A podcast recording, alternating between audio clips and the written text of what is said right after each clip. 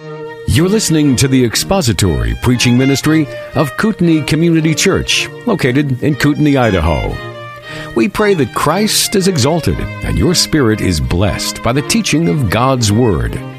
For more information about Kootenai Church, please visit us online at kootenaichurch.org.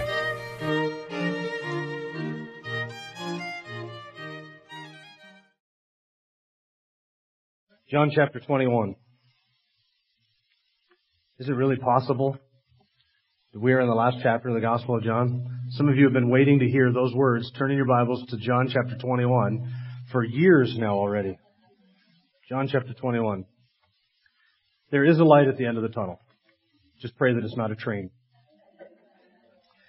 We're going to be covering this morning the first three verses of John 21. And when you found your place, let's bow together in prayer. Our Father, we rejoice before you that we are uh, blessed by having your word in our own tongue to understand, to read, to study, to appreciate, to memorize, and then to, by your grace, to obey. We thank you that you have provided this for us, such a rich uh, treasure of wisdom and insight, truth. Um, every time that we open your word, we stand in awe of the wonder that is there, the depths of the riches of the glory of Christ that is here revealed. And we pray that we would see that today and that you would open our eyes and our hearts that we may behold your truth in all of its glory, and that we may yield our hearts in obedience to it. We ask this in Christ's name. Amen. Well, we have covered six of the ten resurrection, recorded resurrection appearances of Jesus to his disciples uh, after his resurrection, and uh, that means that we have four left. Uh, one of those four is all of John chapter 21. That, there's one resurrection appearance that takes up this entire chapter, and so that leaves us with three of them that are so far unaccounted for. And what we've been trying to do as we work our way through these last two chapters of John is, is look at all that John says about the resurrection appearances, the four of them that he records, and then to try and piece together some of the other things uh, from the other gospels, the other appearances around that, using John kind of as our framework, but also incorporating everything else that's to be revealed. Uh, and so as we're doing that, now we've come to the, the end of the sixth one. The seventh one, chronologically, is of the appearance that is in the 21st chapter of John. But as I said, that leaves three other appearances, and I don't want to just skip over those. I do want to sort of bring them in, but they occur after the appearance recorded in, uh, the, in the last chapter of John. So here's what we're going to do today. This is going to be a little bit different. I'm going to jump ahead, as it were, and we're going to cover all three of those resurrection appearances, which uh, take us all the way to the ascension, and then we're going to jump back into John 21 and cover uh, just the introduction to this scene that that uh, the, the things that set up this scene at the end of John's gospel. So here are the six appearances so far, and my goal is that in repeating this as I have uh, every couple of Sundays or every Sunday or maybe several times every Sunday, that just the mundane and monotonous repetition that you have come to expect from my preaching would drill some of these things into your conscious mind so that you're able to put uh, all of this together in a chronological order and in a logical order and be able to hang all that you read in the Gospels uh, on this framework. So remember there were five appearances on resurrection morning. And they were number one to the, to the, to Mary Magdalene, and then second to the women, the other women, who went to the tomb with Mary, and they split up. Third to the two disciples on the road to Emmaus, then to Peter, and then to all of the disciples with Thomas absent.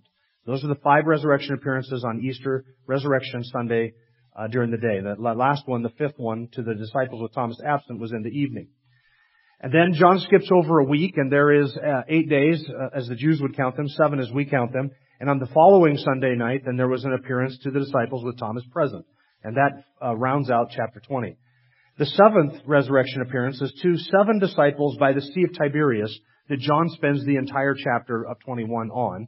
And then there were three more. There was the appearance to the 500, then the appearance to James, and then the appearance to all of the apostles, and those three are mentioned in 1 Corinthians 15, which we're going to be turning to in just a moment. So those are the, those are the last three that occur after John 21, and today we're going to be looking at all three of those. So turn to 1 Corinthians chapter 15. We're going to cover those three, and then we'll be back in John chapter 1. So we're going 1 Corinthians 15, then we're going to come back to the book of Acts chapter 1, which for me is on the same page as John 21, and then we will land back in John 21. 1 Corinthians chapter 15. That was kind of mis- misleading because I asked you to turn to John chapter 21 and we didn't even read anything, did we? I just used that as a segue to, to tell you that there's hope at the end of this long struggle. And then I asked you to turn to 1 Corinthians 15. So 1 Corinthians 15, let me set this up for you, for you just for a moment. Uh, again, this is Paul's, what we call the resurrection chapter. The entire chapter is about the resurrection, the, the doctrine of bodily resurrection. And we were here on Resurrection Sunday and we kind of went through this passage. We looked at the order, at least, of the appearances that Paul lists. Um, Paul's point in 1 Corinthians 15 is to defend the doctrine of bodily resurrection. Because if you deny that bodies are raised from the dead at the end of time or at all, if you deny that supernatural doctrine, then by implication you must deny that Jesus Christ is also risen from the dead. And yet, these same Corinthians, who were, some of them denying the doctrine of bodily resurrection, believed that Christ had raised, been raised from the dead. And so Paul, for them, is connecting these dots and saying it is inconsistent as a Christian who believes that Christ is risen from the dead to deny eventually your own resurrection.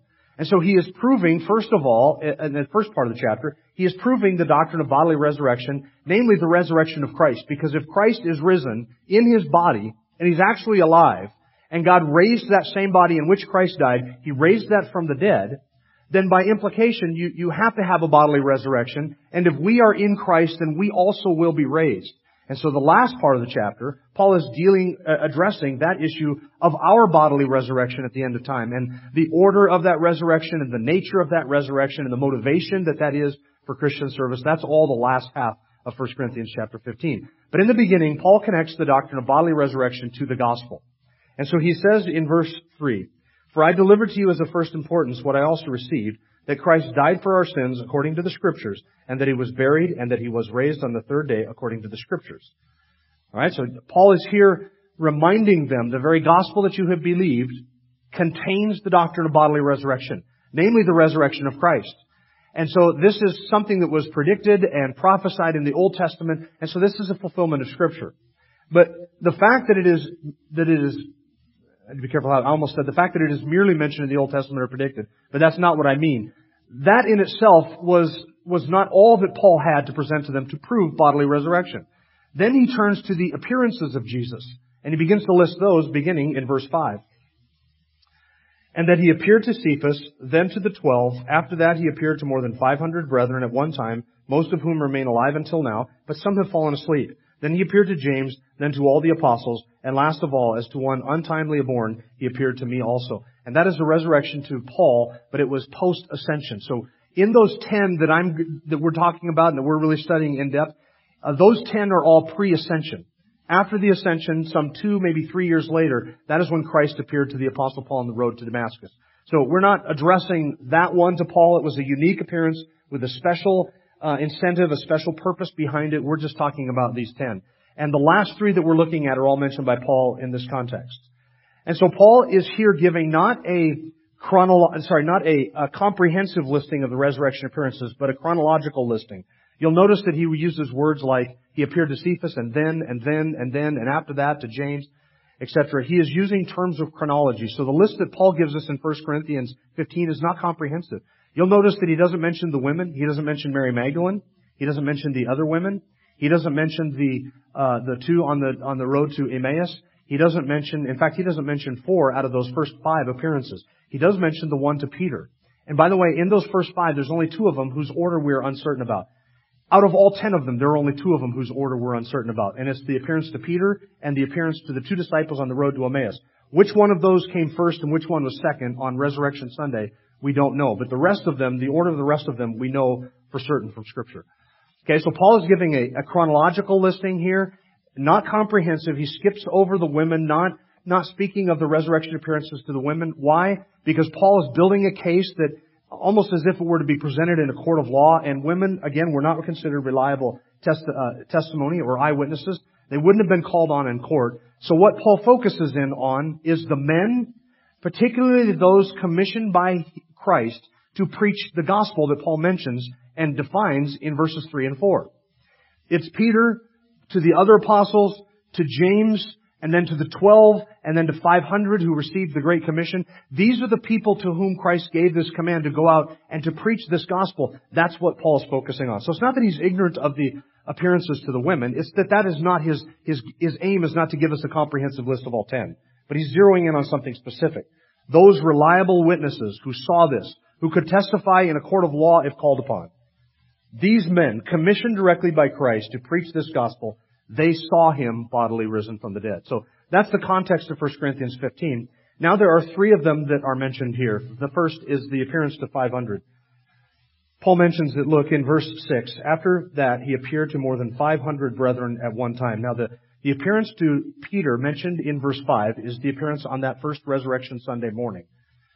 Um, that is mentioned here by Paul, and it is only mentioned by Luke in Luke 24, but it is mentioned by no other gospel writer, and nobody gives us any details about it. We don't know where it was, we don't know exactly when it was, and we don't know what was said. But Paul mentions it, and Luke mentions it. And then Paul focuses on the appearance to the 500. The appearance to the 500. And look how Paul describes this. Most of whom are alive until now. It is almost as if Paul is implying this. If you doubt bodily resurrection, you could travel to Jerusalem or to the land of Israel and interview these people who saw him alive. Because this was written only within 20 years after the resurrection of Christ. 1 Corinthians was. And so most of those 500 who had seen Christ alive, they were still alive in that day. And so if the Corinthians doubted, did he really rise from the dead? Paul is pulling out a list of eyewitness testimony. 500 people who saw him at one time.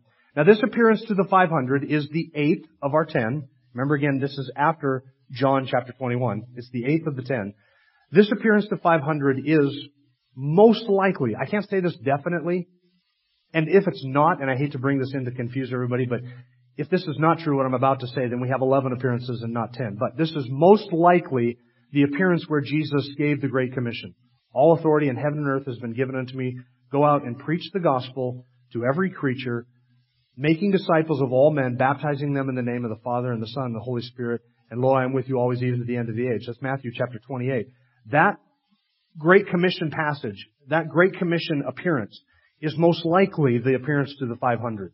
Because a lot of the details of it line up. We're talking about an appearance in Galilee. Matthew 28 says that appearance where Jesus gave the Great Commission was in Galilee. This appearance to 500 seems to be an arranged appearance. Um, there was a there was a mention by the angel that Matthew mentions in Matthew 28, where the angel said to him, "Tell the disciples that to go that he is going ahead of them to Galilee, and there they will see him." So there seems to have been, even from the morning of the resurrection, this stated, intended, arranged meeting where the disciples, the twelve, were to gather together other believers to go to Galilee and there they would see Jesus. Matthew 28 says the Great Commission was given on a mountaintop. That is a perfect place for, to gather together 500 people. It was open. You didn't have to worry about finding a room that could, that could house 500 people for Jesus to appear to them. So this appearance of the Great Commission is probably that same one that was given to the 500. Here again is Matthew's description of that appearance. But the eleven disciples proceeded to Galilee, to the mountain which Jesus had designated. And the question is, when did Jesus designate that? They proceeded to the mountain that Jesus had designated. When did he designate that? You go back to the beginning of chapter 28 in Matthew when the angel appeared to the women at the tomb. The angel said to the, the, the women, He is going ahead of you into Galilee and there you will see him. There was a designated, arranged meeting in Galilee and that is probably the meeting with the 500. So that is the first one. It is the Great Appearance Commission. Um, the Great Commission appearance. I've often thought that the Great Commission was given just before Jesus ascended. Have you ever heard this? Oftentimes you hear that passage preached that way. The final words Jesus said to his disciples were, and they quote Matthew chapter 28, those weren't the final words that Jesus said to his disciples. The final words that Jesus said to his disciples are recorded in Acts chapter 1. And if we're getting our chronology right, which I'm believing it is, then these are not the final words. There were two other appearances after this. One of them is the ascension. So the, the Great Commission is not among Jesus' final words. This was spoken to 500 people. And it wasn't at the ascension because the, the, the appearance to the 500 was in Galilee on a mountaintop. That's the Great Commission. The ascension is on a mountaintop, the Mount of Olives outside of Jerusalem, down south. So they're separated by the entire land of Israel. One was in the north and the other was in the south. So they're not the same, those are not the same event.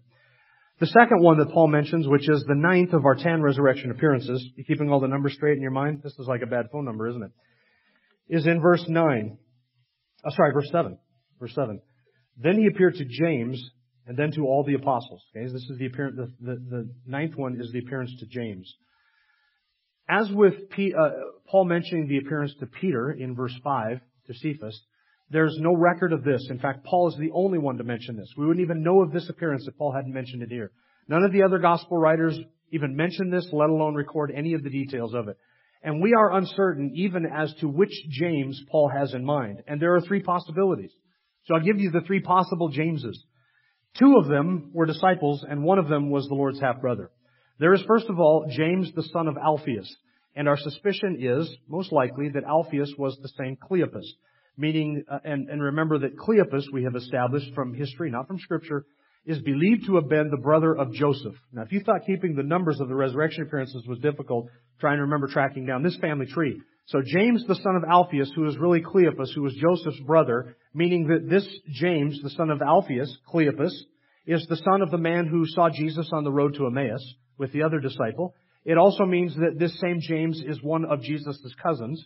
And this same James is, James is also referred to in scripture as James the Less, meaning James the Younger, because there was another James, and that's the second of our option, who was also an apostle. So you had two Jameses who were among the apostles. This James is the son of Zebedee. James, the son of Zebedee, was the brother of John, the author of this gospel, and we've established that John was a cousin of Jesus.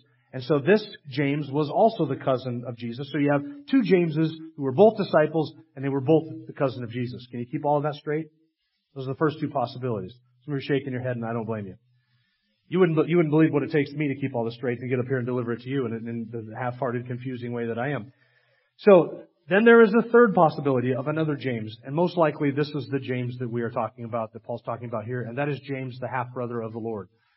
That is, that he was the son of Mary and Joseph, and uh, so he was the half-brother, because Jesus didn't have an earthly father.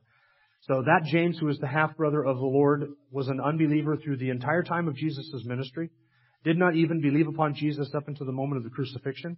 And so it is probably the resurrection appearance to his half-brother James that solidified for James that the, the claims that his brother was making were true when he saw his brother raised from the dead. Uh, that James went on to become a leader in the Jerusalem church. We find him in Acts chapter 15 at the Jerusalem Council. And he was a leader, a pillar in the church there, along with uh, Peter and, and, and John and some others. And uh, so that this is probably that is probably the James that's being described here. But once again, we can't be certain about that. Now there is the tenth and the final and the last, and this one's easy to remember, and that was to all the apostles, and that was at the ascension. This would have been on the Mount of Olives, outside of the city of Jerusalem. This would have been Jesus' final appearance to his disciples as he was uh, right before and as he was being lifted up into heaven. And that ascension is detailed in Luke chapter 24 and Acts chapter 1. I'm going to read to you Luke chapter 24. Listen to what, how Luke records this appearance. Now he said to them, These are my words which I spoke to you while I was still with you, that all things which are written about me in the law of Moses and the prophets and the Psalms must be fulfilled. Then he opened their minds to understand the scriptures, and he said to them, Thus it is written that the Christ would suffer and rise again from the dead the third day, and that repentance for forgiveness of sins would be proclaimed in his name to all the nations, beginning from Jerusalem. You are witnesses of these things, and behold, I am sending forth the promise of my Father upon you. But you are to stay in the city until you are clothed with power from on high. I just want you to notice there how those themes that Luke mentions at the end of chapter 24 are going to be repeated when I ask you to turn back to Acts chapter 1. And there is something of a great commission there. It's not the same as Matthew because Matthew's was different and even in a different location. But here the Lord is re- reminding the disciples of something he had told them earlier that he was going to he was going away and that he would commission them to take the good news of the gospel to all the nations. And then Luke finishes up with this. And he led them out as far as Bethany, and he lifted up his hands and blessed them. While he was blessing them, he parted from them and was carried up into heaven. And they, after worshiping him, returned to Jerusalem with great joy and continually were in the temple praising God. Now turn back to Acts chapter 1, which conveniently is very close to John chapter 21, so it won't be much to skip back from Acts 1. Acts chapter 1, here's the same, the same appearance described again by Luke. And, and it's easy to, to remember that Luke and Acts, though they do not occur right next to each other in Scripture, they got John between them, that Luke and Acts are really two volumes of what we could consider the same book. Uh, Luke begins in Luke to tell us all that Jesus started to do, and then in the book of Acts, he tells us all the things that Jesus continued to do through his apostles. And so they are intended really in Luke's mind to be read as though two consecutive volumes, it is one continuing story. And so Luke picks up in Acts right where he left off at the end of his gospel. Beginning in verse 4, gathering them together, he commanded them not to leave Jerusalem, but to wait for what the Father had promised, which, he said, you heard from me, for John baptized with water, but you will be baptized with the Holy Spirit not many days from now. So when they had come together, they were asking him, saying, Lord, is it at this time you are restoring the kingdom of Israel, to Israel? He said to them, It is not for you to know times or epochs which the Father has fixed by his own authority, but you will receive power when the Holy Spirit has come upon you, and you shall be my witnesses both in Jerusalem and in all Judea and Samaria and even to the remotest parts of the earth. And after he had said these things, he was lifted up while they were looking on, and a cloud received him out of their sight. And as they were gazing intently into the sky while he was going, behold, two men in white clothing stood beside them. They also said, Men of Galilee, why do you stand looking into the sky? This Jesus who has been taken up from you into heaven will come in just the same way as you have watched him go into heaven. And then they returned to Jerusalem and they waited uh, until the day of Pentecost when the Holy Spirit was poured out upon the church. Alright, so that is the tenth and final of the resurrection appearances. So now let us go back in time to John chapter 21 and look at the appearance number seven in terms of chronology. John chapter 21. You'll notice that this resurrection appearance, which is to the seven, seven of the, of the eleven disciples at the Sea of Tiberias, is the longest resurrection account in all of Scripture. It's the longest one. The next longest one would be Luke chapter 24 to the two disciples on the road to Emmaus. But John chapter 21, this is the longest uh, of any account of any resurrection appearance, which should indicate to us the importance that John attaches to this. And it is a significant appearance for a number of reasons, one of which is it helps wrap up the story of Peter. Now remember last time we saw Peter, Peter had denied the Lord three times in fulfillment to the Lord's prophecy, denied that he even knew the Lord, and walked out of the high courtyard of the high priest and went away. And we never, we haven't seen Peter since back in chapter 19. We haven't seen Peter again. Well, no, sorry, that's not true. What am I thinking? John chapter 20 when Peter went to the tomb with John that morning.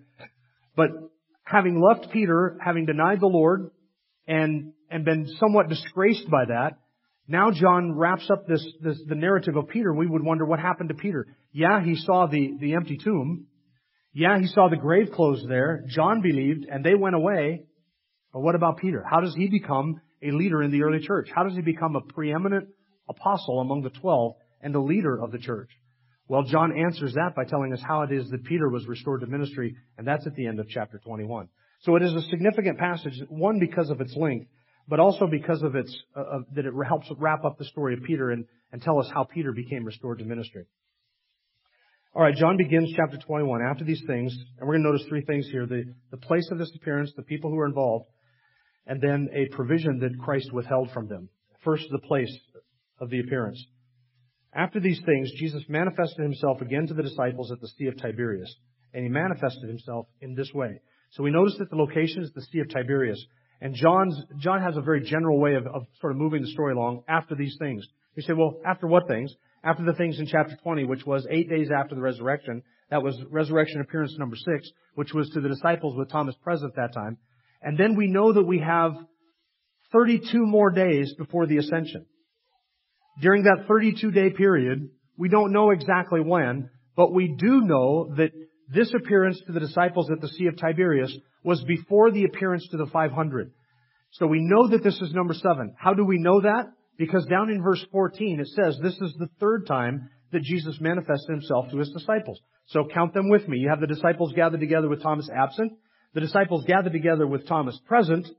That means this has to be the third time. It can't be after the 500 because the disciples were present for the meeting with the 500, meaning that that had to be the fourth time that Jesus appeared to his disciples. Are we all following again the complex math that I'm laying out for you here? So we know that this is resurrection appearance number seven, and it was sometime between the eighth day and uh, and I suspect it was probably early on in that 32 day period before the ascension, uh, sometime before everybody gathered together for the appearance of the 500. And it is by the Sea of Tiberias. Anybody ever been to the Sea of Tiberias or know where the Sea of Tiberias is? You say, is it in Tiberia? No, it's not actually. It's in Galilee, the northern part of the region of Israel, the nation of Israel. Uh, the Sea of Tiberias is also known as the Sea of Galilee. You probably heard of that, right? It has a whole bunch of nicknames. In fact, it's got more nicknames than any of my children, all my children put together. It's called the Sea of Galilee, the Sea of Chinnereth, the Sea of Chinneroth, the Lake Gennesaret, and the Sea of Tiberias. It's a bunch of nicknames, isn't it? And in Scripture, when you read any of those, Chinnereth, Chinneroth, the Lake Gennesaret, or Gennesaret, the Sea of Galilee, or Tiberias, it's all describing the same body of water, which is really not a sea. It was more a lake by our terms. Uh, it was a lake, and it was in the northern part of the nation of Israel, and it had it was the head of the Jordan River, which flowed south down into the Dead Sea. Uh, this Sea of Gennesaret is 600 feet below sea level, And the Dead Sea is even further below sea level than that. It's way down, uh, uh not only so- uh, southern Israel, but it is also way down elevation wise. This is a significant location because many of Jesus' miracles were done around the Sea of Galilee, the Sea of Tiberias. It was called the Sea of Tiberias, by the way, because there was a city, Tiberias, right on the shore of the Sea of Galilee. It was a, city, a city founded by Herod Antipas and named after the Emperor Tiberius. And so it came to be known as the Sea of Tiberias, or uh, once the Sea of Galilee. And so John is just using here another name for that very same body of water. But being in the north of the land of Israel, it was up in Jesus' home stomping grounds. His adopted home city when he began his ministry was the city of Capernaum. Uh, Bethsaida was also on the Sea of Galilee, uh, as was Chorazin, that was up in the northern parts of the regions of Israel. Most of Jesus' miracles, and listen, uh, most of his ministry and most of his miracles were in the northern part of the nation of Israel. He, he didn't go down into Jerusalem and do all of his miracles there. Most of it was in the northern regions, which is why Jesus condemned the northern cities for rejecting the gospel. When he said to them, it will be more tolerable for Sodom and Gomorrah in the day of judgment than for Chorazin and Bethsaida and Capernaum, these cities who had so much light and yet rejected it. Because they saw something that Sodom and Gomorrah never saw and that Nineveh never saw. And Jesus said, had they seen these things, they would have repented. But you have seen all the miracles that the Son of Man did. And there were a lot of miracles done up around that sea. Let me give you a list of just a couple of them. Jesus walked on water on the Sea of Galilee the Sea of Tiberias back in John chapter 6. That was also where Jesus fed the 5,000 and multiplied bread and fish. It was on the seashore of that sea. It was on that seashore, on that sea that he stilled the wind and the waves with the word. He granted to the disciples in Luke chapter 5 a miraculous catch of fish. He provided the temple tax in the mouth of a fish when he sent Peter out to catch the fish and he found the coin in the mouth. He fed the multitude with the bread and the loaves and he also cast out a legion of demons along the Sea of, of Galilee that eventually ran down and ran off of the cliff. Do you remember that? So they had seen all of these miracles. Now just imagine you are one of those disciples. Standing on the Sea of Galilee, you could remember all kinds of great and marvelous things, could you not? Hey, remember when we were coming from over there to over here? And he walked on water and met us out in the middle. Do you remember that? And then the boat was immediately at sea. Do you remember over there where he multiplied the bread and the fish? And remember over there where he cast out all those demons? And do you remember over here where he preached such and such a sermon? And do you remember over there all the sermons that he preached? You remember that?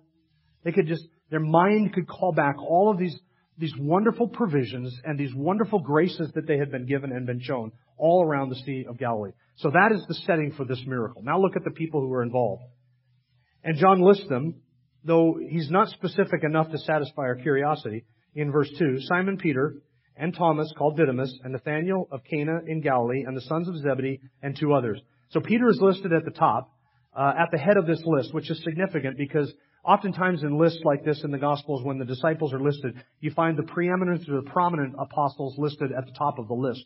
Peter is always listed first in all 12 of the, or all the list of the 12 apostles that we find in the Gospels. And he is listed here again. So even though that we know that Peter fell by denying the Lord and disgraced himself in that way, here he is still taking a leadership position among the, the apostles, the disciples. So Peter is there, and Thomas called Didymus. Remember, Thomas was absent for the second appearance of the disciples and Didymus meaning twin. Uh, Thomas, being absent for the first appearance, probably didn't want to stray too far away from the disciples, which may explain why he was here. Right? If you knew that it was Jesus was going to appear to his disciples, I would not find myself more than a stone's throw away from these men at any given time. So Thomas is there. And Nathanael of Cana in Galilee, so we're up in Nathanael's home territory as well. And the sons of Zebedee, and this is the only place in John's gospel where he mentions his father's name, but this is uh, John's father. He is one of the sons of Zebedee, James being his brother. Um, this is another way that John sort of keeps himself masked in the gospel, never names himself, but refers to people close to him and events where he was at as an eyewitness of those events. And so this is John doing the same thing again. He was there, and this is our indication that John was there. He was the son of Zebedee. And two others of his disciples, and we don't know who these two were. And furthermore, we don't know why there are four who are absent, and there are, there are four who are gone. Matthew, Simon, James the Less, that is the other James, uh, the other cousin of Jesus, and also Jude. Those four are gone, and John doesn't tell us why they were gone or what they were doing. He doesn't even give us an excuse as to as to uh, whether or not their absence is excusable. But these seven were up in the northern part of the nation of Israel, around the Sea of Galilee, and then Peter decided to go fishing. Oh, the two that are not mentioned. It's curious to me that John doesn't give the names of the other two. He lists the other ones, right? And I don't think it's because John forgot them. For whatever reason, by the inspiration of the Holy Spirit, John chose not to record the names of the other two. But I gave you the four that are absent, which means that I must know who the other two are, right? Did you put that together? Pat's having a hard enough time keeping track of all the numbers and the math I'm doing today. But let me tell you who most people think that the other two were. Andrew and Philip. Why Andrew and Philip? Andrew was Peter's brother, and if Peter went back up and went back to his fishing business, he probably took his business partner and brother Peter, uh, Andrew, along with him. And the other one is Philip. Philip was from the town of Bethsaida. We know that from John chapter 6. And so this is right up in their stomping grounds, probably right outside the city of, of, of Bethsaida. And so most people think that Andrew and Philip were those other two that are not mentioned, though once again we can't be absolutely certain about that. So those are the people who are there, the people who are involved. Now look at the provision that is withheld in chapter in verse three. Simon Peter said to them, that is to the the other disciples that were gathered there, we will also no, what did I skip over? Simon Peter said to them, I'm going fishing. They said to him, We will also come with you. And they went out and got into the boat, and that night they caught nothing. So Peter came up with the idea to go fishing. Now if you read commentators, this is one of the most interesting things that I found this week. If you read commentators, you will find that half of them think Peter is gravely in sin and in error by going fishing at this point. Half of them think Peter did absolutely nothing wrong. I mean, those are two radically different uh, takes on the passage, are they not? Half think that Peter was gravely in sin, half of them he did nothing wrong. Let me, let me present to you both cases and, and why, and the arguments on both sides. Some of them say Peter, fishing was Peter's previous occupation. That was for him going back to his old life as if he was just hitting the reboot button on Jesus' call and Jesus' commission and everything he had learned and seen. He was just going to start all over from scratch and go back to what was familiar. For, for Peter, going back to fishing like was like was like going back to the world. He was just abandoning being a disciple and he was turning right around and going back to what was familiar with him. And he was leaving all of that life that God, Christ had called him to behind. And they say that Peter here is being impatient that Jesus had promised an appearance in Galilee and that this never manifested. And so this is Peter just saying, whatever, I'm just going to go fishing. I'm not going to wait for Jesus to appear. I, almost as if he is feigning a disinterest in seeing Jesus at all, and he's just going to go right back to his fishing enterprise. Some people say that's what Peter was doing. And this is just impetuous Peter, right? We've seen Peter do that time to time in the Gospels. He just speaks before he really thinks, acts before he really speaks, which means he's acting before he even thinks or speaks. That's Peter, the impetuousness. And again, this would be another example of Peter just doing that. Waking up one morning, let's go fishing. We don't care about appearances. The Lord's not going to come. We don't know what he, the Lord has done or where He's at, so we're going back to our old way of life. On the other hand, some people say Peter was doing what Peter knew to do.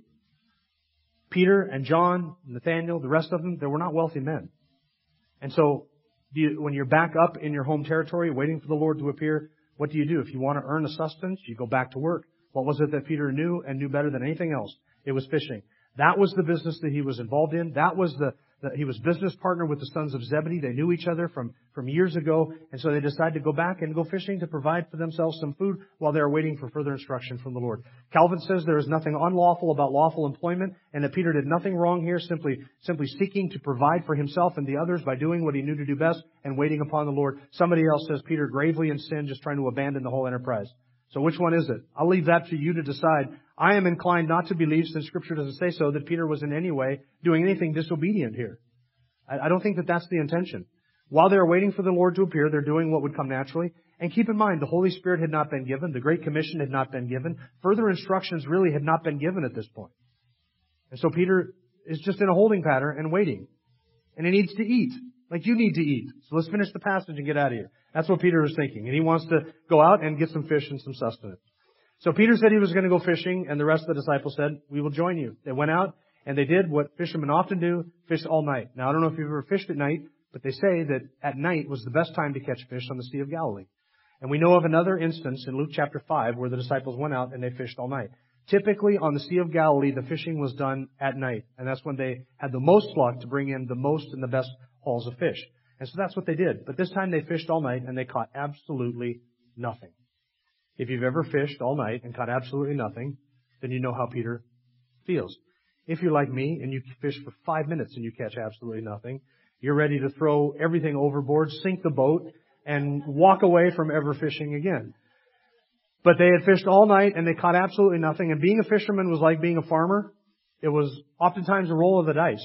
You might go days without catching anything, and then you might go out and you throw in your nets and you bring in a haul that is unbelievable, that would sustain you for a month and a half, and you hope for that the next day, but you go out the next day and you fish all night and you catch absolutely nothing.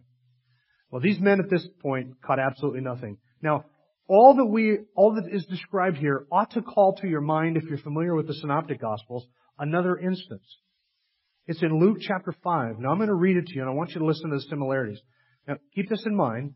Luke and John are not mixing up stories. It's not like, it's not like Luke is confused and thought this happened before the resurrection and didn't realize that it happened after. There's not the same instance. I believe that in the providence and the sovereignty of the Lord Jesus Christ, He was mimicking an incident earlier on in their lives where they learned a very significant lesson. And He is doing it now at the end of this, at His end of His time with them, to remind them of something that they learned back in Luke chapter 5. It's verses 1 through 11. Here it is. Now it happened that while the crowd was pressing around him and listening to the word of God, he was standing by the lake of Gennesaret, Sea of Tiberias. And he saw two boats lying at the edge of the lake, but the fishermen had gotten out of them and were washing their nets. And he got into one of the boats, which was Simon's, that is Peter, and he asked him to put out a little way from the land. And he sat down and began teaching the people from the boat. When he had finished speaking, he said to Simon, Put out into the deep water and let down your nets for a catch. Simon answered and said, Master, we worked hard all night and caught nothing. But I will do as you say and let down the nets. When they had done this, they enclosed a great quantity of fish, and their nets began to break, so that they signaled to their partners in the other boat for them to come and help them. And they came and filled both of the boats, so that they began to sink. When Simon Peter saw that, he fell down at Jesus' feet, saying, Go away from me, Lord, for I am a sinful man.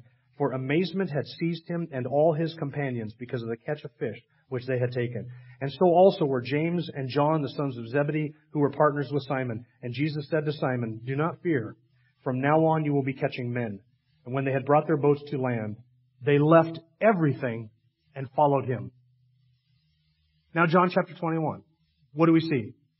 They have fished all night and caught nothing. And what is Jesus going to do? He is going to recreate a miracle. He is going to recreate a setting at which he had called these very same men to follow him earlier in his ministry. And when they catch the fish later on in John chapter 21, and then Jesus commissions Peter uniquely. Peter, do you love these, or me more than these? If you do, follow my sheep. It is a complete recommissioning and a reestablishment. It is almost as if Jesus is if Peter had if Peter had decided to go back and just hit the reboot button and go back to fishing, it is almost as if Jesus himself was hitting the reboot button and saying, "You want to reboot and go back to something? Let's go back to the very beginning when I when you worshipped me and I told you to leave all of this and to follow me." And when they saw that, they left everything and they followed him. Jesus was recreating after his resurrection on the Sea of Galilee a very similar miracle. Is doing a very similar thing. They had uh, fished all night and caught nothing. Because now that he is risen from the dead, he is reminding the disciples of something he demonstrated to them at the beginning. That he is God, that he controls their sustenance, that he provides everything that they need, and that they can trust him. That's going to be the lesson of this early part of John chapter 21. But notice here that, and I don't think that this is an accident, when they caught nothing, I do not think that that was accidental. I think that that was by the providence of God. We tend to, in our lives, think that when God provides in abundance for us, and we have a lot, that that's the hand of God. And when we have a little and things are lean and slim, and we don't have very much, that somehow that's not the hand of God. It is by the providence and the, the sovereignty of Jesus Christ that these fish avoided that boat all night long. And I wish I could have seen this whole thing play out for eight hours on a sonar. Just watching wherever that boat goes, every fish in the sea gravitating to the other side of it, moving wherever that boat was not. All of that by the hand of God, keeping them absolutely with nothing to show for all of their efforts. And yet this was by the providence of God. Do you understand that the, the, the lean times in our lives are by the hand of God as well? It is the Lord who giveth and the Lord who taketh away, right? Typically we see when we have abundance, we say, oh, blessed be the name of the Lord. He has given. And we have it. And this is great a blessing. And we ought to look at the lean times and say, blessed be the name of the Lord, He has taken away. You work all night and you get nothing for it. You work all day, you work all month and you get nothing for it. You ought to see that that is by the hand of God as well. Why? Because maybe He wants to teach you the same thing that He taught the disciples. That they can trust Him and that He is the one who provides for us. Both in lean times and in times of abundance. Alright, so that sort of sets the scene for the next uh, resurrection appearance that we're going to be looking at. Let's bow our heads and we'll pick it up there next week. Our gracious God, you are the one who has provided for us all that we enjoy and all the blessings that we have received. Every good gift come down from, comes down from you, and you are there both in our want and in our abundance, both in our in our wealth and, and in our poverty. We thank you that by your sovereignty and by your providence, you arrange the details of our lives, just as you did for the, the disciples. We thank you that Christ is risen from the dead and that he is the, the sovereign God who rules in providence over his people, providing what is necessary for his sheep. And it is with joy that we bless your name and we yield to your sovereign hand. We thank you in Christ's name. Amen. Thank you for listening to the latest podcast from Kootenai Church. If you'd like to learn more about Kootenai Church or to donate to our church ministry, you can do so online by visiting kootenaichurch.org. We hope you enjoyed this podcast and pray you'll join us again next time. Once again, thank you for listening.